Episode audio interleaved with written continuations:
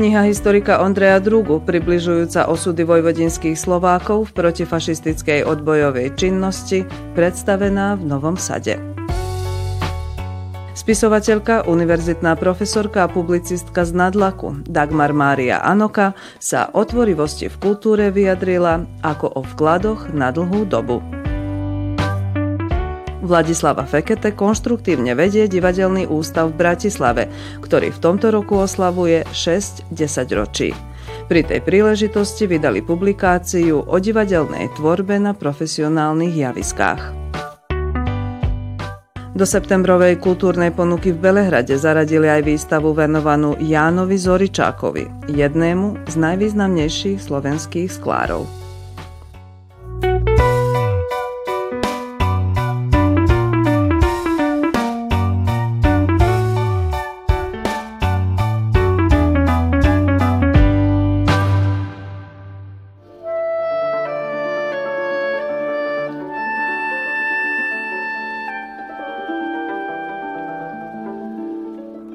Historiografická vedecká práca o minulosti vojvodinských Slovákov a ich odbojových aktivitách vyšla ako 7. titul edície doktorskej dizertácie, ktorú založili Ústav pre kultúru vojvodinských Slovákov a Slovenské vydavateľské centrum. Jej autor, historik Ondrej Druga, sa doteraz venoval činnosti doktora Jána Bulíka, ktorý sa začal občiansky angažovať v 20. rokoch minulého storočia. Bol aktívnym predstaviteľom menšiny, advokátom, politikom a nakoniec pracovníkom protifašistického odboja. O ňom sa niečo vie, je možno najznámejší spomedzi tých odbojárov, alebo jeden z najznámejších, ale vôbec to nebol iba on a vôbec nebol sám. Takže toto išlo o zmapovanie alebo pokus o zmapovanie činnosti celej komunity alebo hlavne vedúcich osobností a najaktívnejších osobností komunity vojvodinských Slovákov. Jednak o, no teda za, akože fokusuje sa to na obdobie od marca 1938 až do apríla 1941. Teda na obdobie ešte pred pádom Jugoslávie. Uh-huh. Keďže obdobie po páde Jugoslávie je zmapované a dosť známe. Aj za um, v podstate tieto Jugoslávie bolo, myslím, dosť tak akože známe a propagované a popularizované aj medzi vojvodníckými Slovákmi, aj medzi majoritou. Tak o, za, zameral som sa práve na toto obdobie, pretože tým, že to bola hlavne spolupráca so o, západným odbojom, o, s, emig- československou emigráciou v Londýne a v Paríži, tak v podstate ani v komunistickej Jugoslávii, ani v komunistickom Československu sa tomu takmer žiadni historici nevenovali. Mm-hmm. Takže je to v podstate o, činnosť, ktorá bola dosť obdivuhodná, ktorá stála mnohých ľudí aj život a o ktorej sa takmer nič nevie.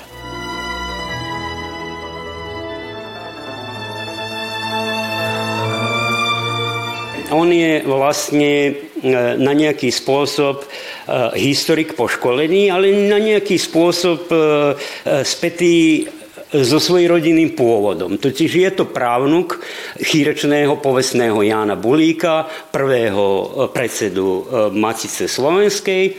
A keď prečítame túto knihu, tak sa dozvieme, čo, čo ešte okrem toho Jan Bulík bol. Ondrej Druga sa zaoberal bulíkom, teda svojim prastarým mocom, aj svojej diplomovej práci e, na štúdiách v Bratislave. A e, doktorské štúdium zakončil teda e, v Banskej Bystrici, kde aj žije. A školiteľom mu bol už e, spomenutý profesor doktor Miroslav Kmeď. Vzhľadom na svoje demokratické presvedčenie a blízky vzťah k Československu Niekoľkí aktivisti na čele s Bulíkom reagovali na rastúcu nemeckú agresiu v roku 1938. Po rozbití Československa sa Belehrad stal jedným z dôležitých oporných bodov tvoriaceho sa československého odbojového hnutia.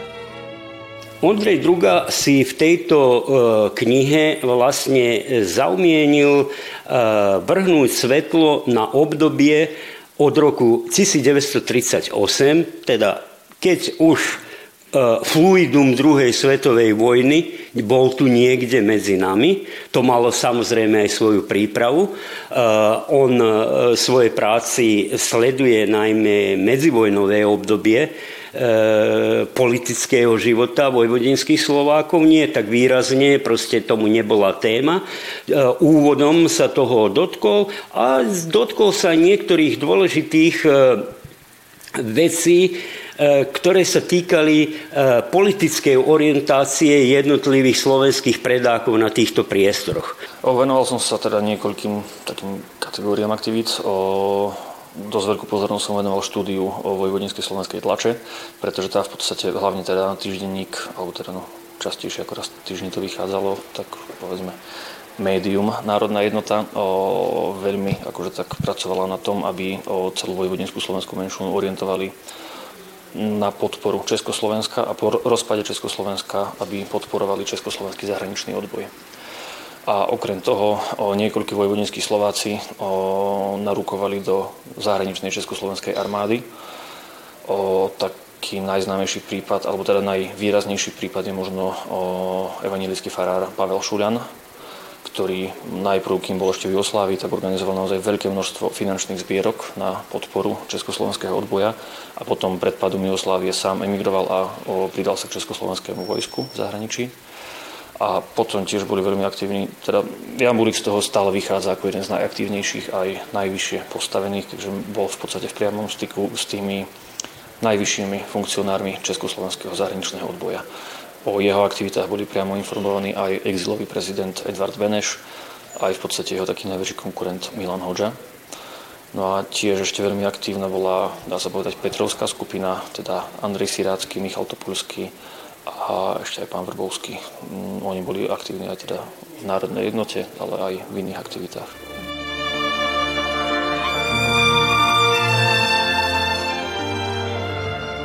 Z najväčších aktivít vojvodnických Slovákov v prospech Československa boli práve na jeseň roku 1938, keď vyvrcholila Mnichovská kríza a keď teda Nemecko hrozilo priamo vojenskou agresiou voči Československu, tak v tomto období boli jednak veľké manifestačné podujatia, ale vyzbieralo sa tiež niekoľko desiatok tisíc dinárov medzi vojvodinskými Slovakmi na podporu Československa. Tiež sa veľké množstvo ľudí, a nielen vojvodinských Slovákov, ale aj Srbov a iný etnik hlásilo, ako uh, vojenský, hlásili sa ako vojenskí dobrovoľníci ochotní bojovať za Československo. A tiež je zaujímavé napríklad, že sa plánovala evakuácia československých detí do vojvodinských slovenských rodín. Keďže sa v Československu sa predpokladalo bombardovanie miest, tak podobne ako sa to neskôr zrealizovalo napríklad v Londýne, kde pred bombardovaním deti ako v podstate dali do exilu na vidiek, tak podobná činnosť sa plánovala tu na. Veľmi zaujímavá. Ale nakoniec ku nej nedošlo, takže vojensko, Československo nepadlo vojensky, ale politicky.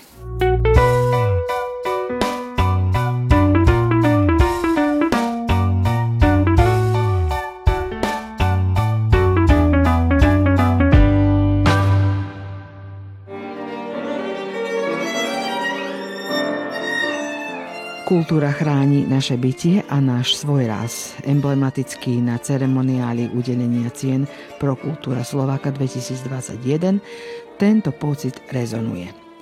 Glosujeme zástoj umných i laureátky univerzitnej docentky Dagmar Márie Anokovej, veľkej dámy slovenskej dolnozenskej a rumúnskej literatúry, ktorá sa vyše 4 desaťročia fundovane podieľa na formovaní, podporovaní a konštituovaní kultúrneho duchovného priestoru v Rumúnsku a v slovenskom zahraničí. Na tému postavenia kultúry v súčasnosti, vôbec kontemplácie ako takej, jej postavenia a podpory sme sa dotkli hneď po udelení ceny. Príbeh starej matere, ktorá podkladá šatku pre svoje vnúčatá, aby si k nej sadli a pozhovárali sa, Anoková berie ako parabolu duchovnosti. Samozrejme, každá cena človeka poteší, ale ja som mala radosť z práce, ktorú som vykonávala. Či som bola učiteľka, alebo učiteľka na strednej škole, alebo vysokoškolský pedagóg. Tešila ma tá práca. A od mojich rodičov viem, že keď človek niečo robí s radosťou, tak určite bude mať aj výsledky, ale tie nevidieť hneď. To sú vklady na dlhú dobu a v prvom rade Treba to robiť dôkladne a bez, bez toho, aby človek očakával niečo, pretože to už je potom obchod. A už kultúra je tiež veľmi zmerkantilizovaná, aby som použila tento cudý výraz, pretože je to tak, že sa veľa predáva, kupuje, ale musí zostať aj taká časť kultúry, ktorú dávame zo srdca pre srdcia. Aj pre mysle, pravda, že? lebo to je duchovná oblasť. Je, je treba podporiť tých, ktorí pestujú kultúru nie len pre seba, ale pre dobro všetkých kultúra už e, samým svojim vymedzením je o solidarite, o spolupatričnosti, o tom, že spolu tvoríme, spolu, e, poviem tak, konzumujeme, požívame tieto duchovné hodnoty, lebo v tom istom zmysle tešíme sa im, povznášame sa nimi. Takže je to o solidarite. Tvoríme pre všetkých, pre seba, ale v prvom rade aj pre našu komunitu. Nie, žijeme e, teda v súčasnosti neblahé časy, ale neblahých časov bolo takmer každ- každom 10 ročí. E, čo si počneme? E, aké, aký odkaz ako laureátka môžete odovzdať do vienka mladším generáciám? Áno, také nečasy vždy boli, tak ako hovoríte, a vždy napokon ľudstvo našlo e, svoj chodníček, svoju cestu a sa to vyrovnalo. Pretože podľa zákona pravdepodobnosti tie biele a čierne kamienky napokon vždy dosiahujú ten istý počet, alebo veľmi blízky počet, takže ja si myslím, že ľudstvo ako také nemôže celkom stratiť samo seba, pretože e, bez budúcnosti to je ako keby sme nejestvali bez kultúry, bez nádeje. A myslím, že tá parabola s tou zásterou starej matky, ktorú podkladá pod svoje e, vnúčatá, to, to hovorí, hádam všetko.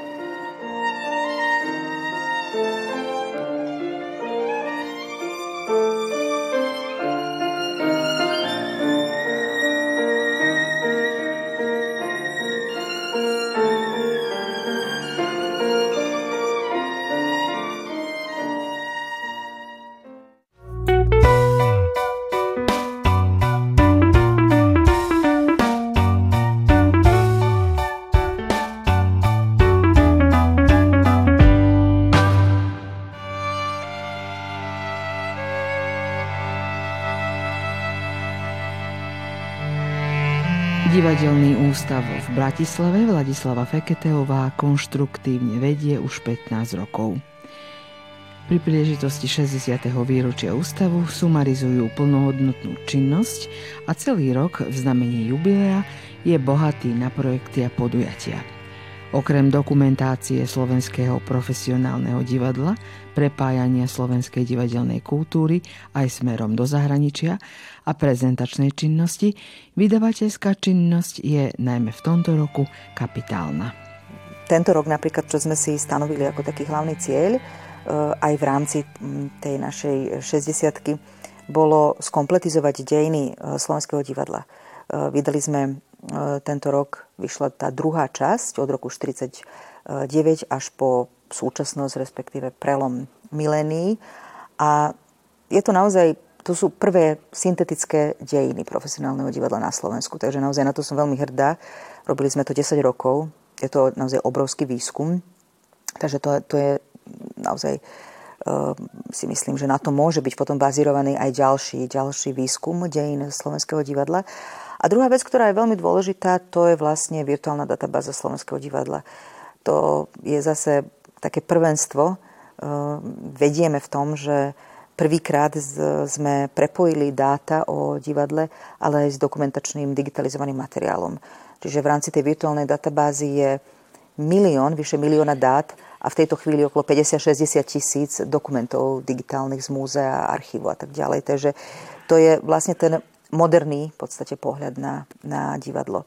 A hlavne všetky tie dáta sú naozaj prepojené. Čiže na jednej strane som rada, a to je našim aj nejakým môjim takým motom a takým motorom, že e, treba sa pozerať aj na tú minulosť, sledovať tú históriu, ale na druhej strane treba žiť v aktuálnu dobu a trošku mať aj to vizionárstvo, lebo tie technológie sa naozaj veľmi rýchlo vyvíjajú, menia a musíme zostať, e, zostať aktívni.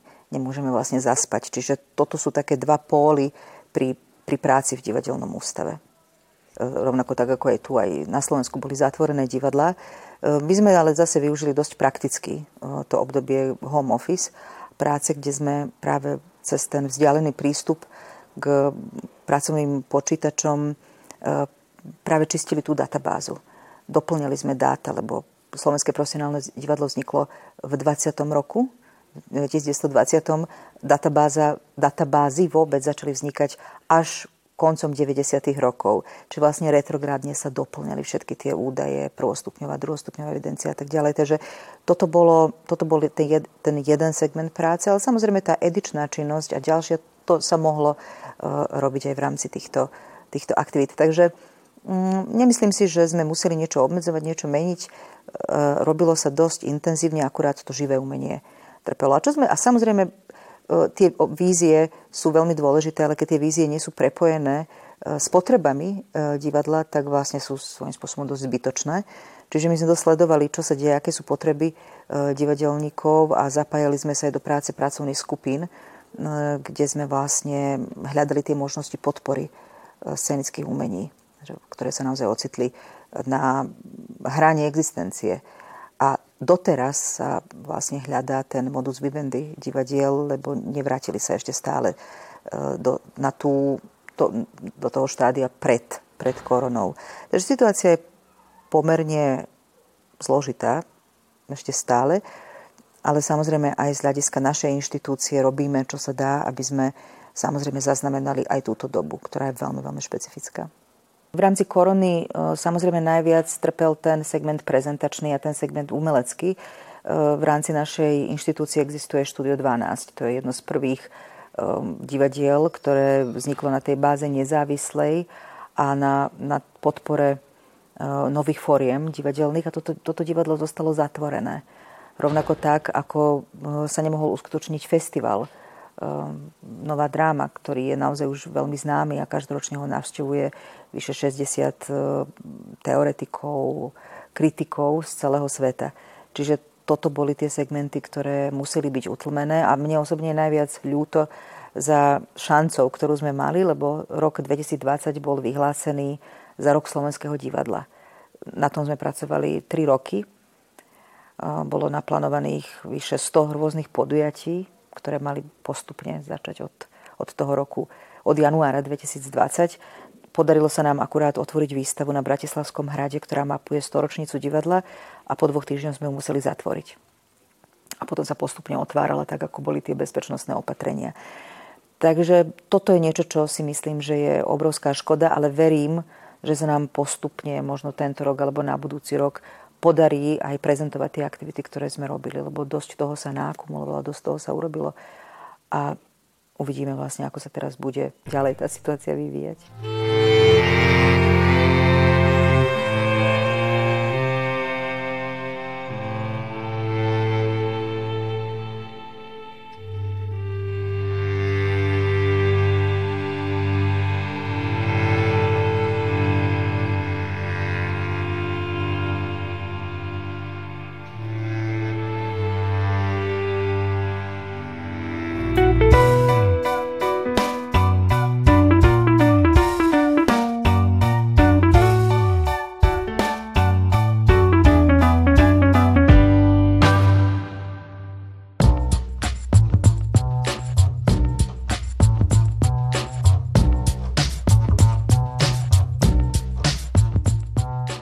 Do podujatí, ktoré tvorili septembrovú kultúrnu ponuku v Belehrade, zaradili aj výstavu venovanú Jánovi Zoričákovi, jednému z najvýznamnejších slovenských, ale aj francúzských sklárov.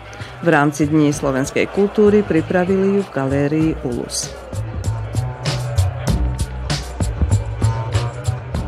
Dnešné podujatie je prvé zo série podujatí. Je to podujatie, ktoré je venované svetoznámemu sklárovi, umelcovi v oblasti sklárstva, ktorý e, pripravil veľmi špecifickú tematickú výstavu, ktorá sa snaží pripomenúť niektoré aj tragické e, udalosti z histórie, z histórie e, Jugoslavie, z histórie Srbska.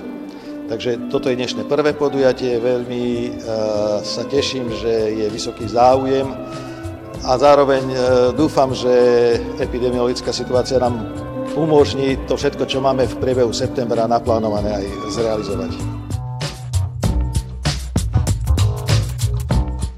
Jan Zoričák sa o vesmír zaujímal od útleho detstva. Neustálu túžbu z nepoznania nepoznaného pretavil do mnohotvárnych diel, v ktorých vždy môžeme objavovať niečo nové. Vytvárajúc konštrukcie iluzívneho priestoru, Zoričák pozorovateľa privádza do hlbších rovín vnímania. Keď som ja bol malý, tak v Žďari nebola elektrika, tak čo bolo krásna nočná obloha a hviezdy. A to ma inšpirovalo už vtedy. To boli moje sny. No a vesmír a potom, keď som išiel do sveta, tak som zistil, že ten vesmír je veľký, tak som začal som sa mu venovať.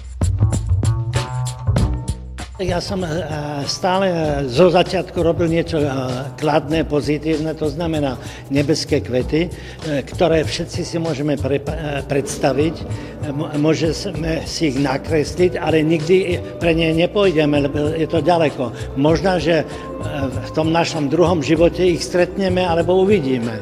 Tak ja som robil stále tú pozitívnu, no a keď som už ukončil cyklus nebeských kvetov, tak som potom išiel do záhrad, že budem, eh, aby tie záhrady kvitli a aby tam bol aj život. No a zo záhrad potom boli nebeské teda posolstva z nebies a tak ďalej a tak ďalej. Ale teraz tu eh, v Berehrade eh, som doviezol niečo iné. Doviezol som tu aj vládkyňu, ktorá by na nás všetkých mala bdieť po celom svete. Aspoň jedným okom lebo ten svet je taký, aký je. E, ten sa, sa vyvíja pro, e, de facto e, z určitých pohľadov proti životu. Ten svet je svetom, ale život je životom, ale ten má začiatok a koniec. A vypadá to, že sa blížime skôr k tomu koncu života, alebo nie, že tá perspektíva sa zmenšuje. Zoričáka láka nejednoznačnosť a nepochopiteľnosť. Pohráva sa s protikladmi vo vesmíre a vo svojich dielach poukazuje, že na mnohé veci sa treba pozerať inak než zo zaužívaných pohľadov, aby sme ich mohli správne pochopiť.